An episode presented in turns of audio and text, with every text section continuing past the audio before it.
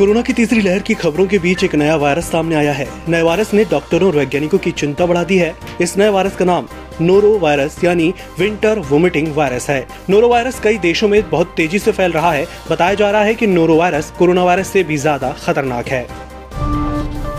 करीब सड़सठ दशमलव छह प्रतिशत भारतीयों ने सार्स कोविड टू के खिलाफ एंटीबॉडी विकसित कर ली है। इसका मतलब है कि आधे से अधिक भारतीय कोरोना से लड़ने में सक्षम हो चुके हैं। सरकार के चौथे सीरो सर्वे से इसका खुलासा हुआ है।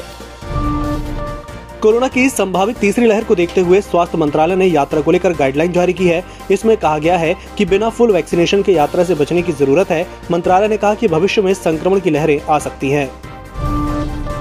बंगाल की मुख्यमंत्री ममता बनर्जी ने बुधवार को उत्तर प्रदेश, दिल्ली और गुजरात समेत कई राज्यों में मेगा वर्चुअल रैली की। शहीद दिवस पर की गई इस वर्चुअल रैली से ममता ने ज़ाहिर कर दिया कि बंगाल विधानसभा चुनाव जीतने के बाद उनकी नज़र अब दिल्ली की सरकार पर है। उन्होंने कहा कि हम 16 अगस्त से खेला दिवस की शुरुआत करेंगे और गरीब बच्चों को फुटबॉल बांटेंगे। ब्रिटेन में ऑफिशियल सीक्रेट एक्ट में बदलाव की तैयारी की जा रही है। इसके तहत लीक डॉक्यूमेंट के ज़रिए स्टोरी फ़ाइल करने वाले पत्रकारों को 14 साल तक की जेल की सजा हो सकती है। इतना ही नहीं, उनके साथ विदेशी जासूसों जैसा बर्ताव किया जाएगा।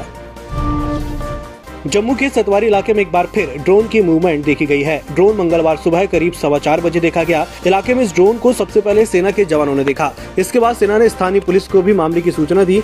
सतवारी इलाके के पास में ही कैंट और एयरफोर्स स्टेशन है। एक्ट्रेस शिल्पा शेट्टी के पति राज कुंद्रा की गिरफ्तारी के बाद कई बड़े खुलासे हुए हैं। जाँच में सामने आया है कि कुंद्रा को गिरफ़्तार करने से पहले क्राइम ब्रांच की टीम ने पाँच महीने तक कड़ी पड़ताल की है। जाँच में सामने आया है कि ये 20 साल की स्ट्रगलिंग एक्ट्रेस को टारगेट कर उन्हें कॉन्ट्रैक्ट में फंसा, फ़िल्मों के काम के लिए मजबूर करते थे।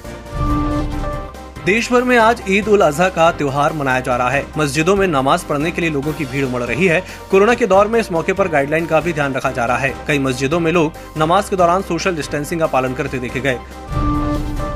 अमेजोन के संस्थापक जेफ बेजोस ने अपने रॉकेट से अंतरिक्ष की यात्रा का इतिहास रच दिया है। 10 मिनट की उड़ान के बाद रेगिस्तान में कैप्सूल के ज़रिए लौटे बेजोस ने इसे अब तक का सबसे बेहतरीन दिन बताया। साथ ही बेजोस ने इस सफलता के लिए अपनी कंपनी के कर्मचारियों और ग्राहकों का धन्यवाद कहा है।